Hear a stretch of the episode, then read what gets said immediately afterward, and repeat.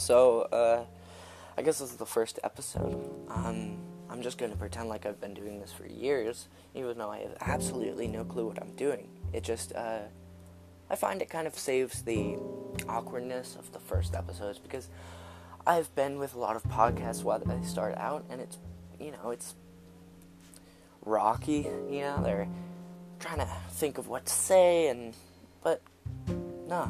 the point of this is to, uh, not think of what to say and just say it because I think everyone is searching for a little bit of validation in their life, and it's important to feel valid while you're saying what you feel is right to say in the moment because you can always apologize after. Um, but it's no fun living your life always trying to think ahead.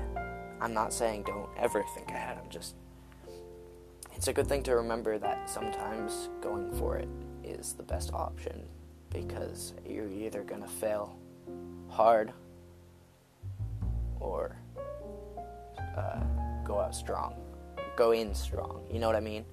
You're either going to go out with a bang or bang out with a new thing. See, I'm not really caring about what I am talking about, and if anyone's ever gonna listen to this, then um, tell me what I should do. You know, any changes I should make, anything. You, I, I have a lot of hobbies. You know, I could I could do some of those during the podcast. I could. You know, I, I rock climb, I play guitar, I sing, I chemi- I'm a chemist. I, I'm an engineer. You know, I, I could I could read books. I could I could do little sketches every once in a while. Yeah, you know, but it's all of the it's all it's just all part of the um, it's all part of the fun of podcasting, the freedom of not having any constraints constraints that I need to listen to. I mean, of course, there are pressures to talk or do things in a certain way, and I'm just not about that. And while you're listening to this, don't worry about it. it doesn't matter. You're here. You're with me. You don't need to think. You know what I mean?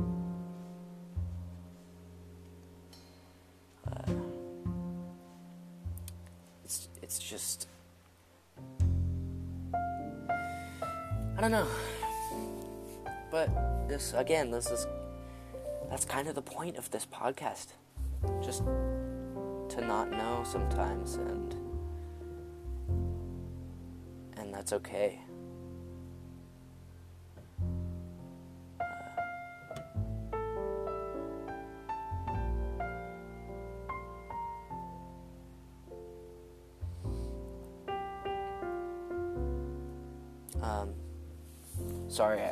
Thought I uh, thought I turned off the podcast there. Uh, I wonder if you can edit things in this and cut a bit out. Not sure, but uh, hey, you're valid. You're valid just in general, and you're extra valid because you're listening to this. If you know what I mean. But I appreciate it. I really do. Means a lot to me, personally. I'm personally thanking you. Me thanking you personally for being here with me. Um, and you know, you can you can put this on. You can put this on just in the background if you like talking. I know I really like talking when I'm doing things. Not me, well, I talk to myself. That's why I'm starting a podcast. But uh, I like having people talk in the background while I'm doing things. So feel free to not give me your full attention and pay attention to what's important to you right now. You know, go go out and do something. Go go make something. I'll be here. You know? I'll be here talking. I'll be here listening. And that's important. It really is. It's it's important to know that you're not held down by what you think you are and that even though there's that voice telling you all these things all the time it's really important just to try to say no to that voice and i have a lot don't get me started i've had a fucked up life man so i know things but i know that there's a voice telling you that you suck or that you're not beautiful or anything like that. And it's just gonna do that, and that's what it does. And you have to be able to say no to that voice, even though it's a part of you. Don't ignore it, but accept it as a part of you and communicate with it. Ask it why. Why am I feeling these things? Why are you making me feel bad about myself? And more often than not, you won't get a clear answer, but that's okay. You don't need a clear answer. You just need uh, that aspect of communication. If you can, get it. And, um, I don't know.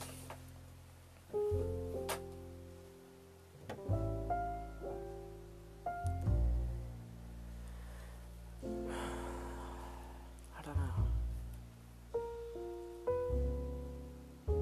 But um, I would play guitar for everyone, but uh, my I, I, was just playing guitar and my fingers hurt a lot from that. I have a Fender Stratocaster, the OG, and this one has pretty high action for a modern electric guitar in 2019, almost 2020, people, almost 2020. Uh, if you hear creaking, that is my um, wooden chair that I'm sitting in, I'm actually, I realized that I'm not hooked up to my uh, uh, whole sound setup anymore because I'm not uh, playing songs. I'm, I'm just talking, you know, just chilling, talking, hanging out with you. I'm going to flip to a random page of a book called Principles of Neuroscience. And uh, this book is from like fucking 1980s. So a lot of it isn't very accurate, but let's see. Wow, I flipped right to the beginning of the section of chapter 25 Central Representation of Touch. So basically, what it, it's, it's showing on the page uh, images of the brain mapping out uh, what part exactly controls uh, each part of the body, uh, and it's it's pretty cool. Um, let's see. See if I can find anything really interesting. Um. Hmm. The body surface is mapped onto the brain. That's interesting. The earliest information about the function of the somatic sensory system came from the analysis of traumatic injuries of the spinal cord and disease states. Until penicillin became available during the 1940s, syphilis was a common chronic disease. One of the late consequences of syphilis infection in the nervous system is a syndrome called tabes dorsalis, which affects the large diameter fibers in the dorsal roots, the dorsal root ganglia, and the dorsal columns. This is gibberish to me. Uh, just the dorsal stuff. Patients with with TABS have severe deficits in tactile sensibility in position sense, but little deficit in temperature or pain uh, perception. That is interesting. So basically, what it's saying is people with tabs, tabes, tabs, people with a certain disease have uh, severe, severe deficits in tactile sensibility. So, like, you know, when you're running your hand along a page or along maybe maybe it's something rougher, maybe a uh, cement block, and um, and you're rubbing it along. You're rubbing your hand along that cement block, and you feel that roughness, that texture. That's what it's saying. People with tabs have. They can barely feel texture, but they can still very much feel temperature or pain and pain, uh, which is interesting. Um, and then next, it was it was saying uh, there's a section of the brain where people with this certain disease can't detect the uh, texture or um, basically what I was just saying can't it can't differentiate the size and shape of objects because they just can't feel what their fingers are touching. Uh, that's very interesting. Kind of. Some cool graphs. I'm just flipping through this. It's a big book, by the way processing form and movement in the visual system. The superior colliculus par- participates in visually guided saccadic eye movements. Those are big words uh, for my very tired brain because I did not sleep last night. Maybe that's why I'm starting a podcast. Hmm. Hmm. This is some really cool graphs, man. Well, you know, uh,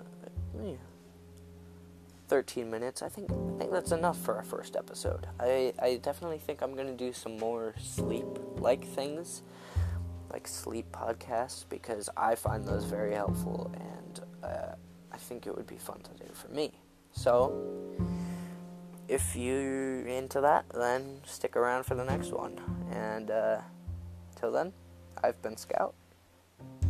See you next time.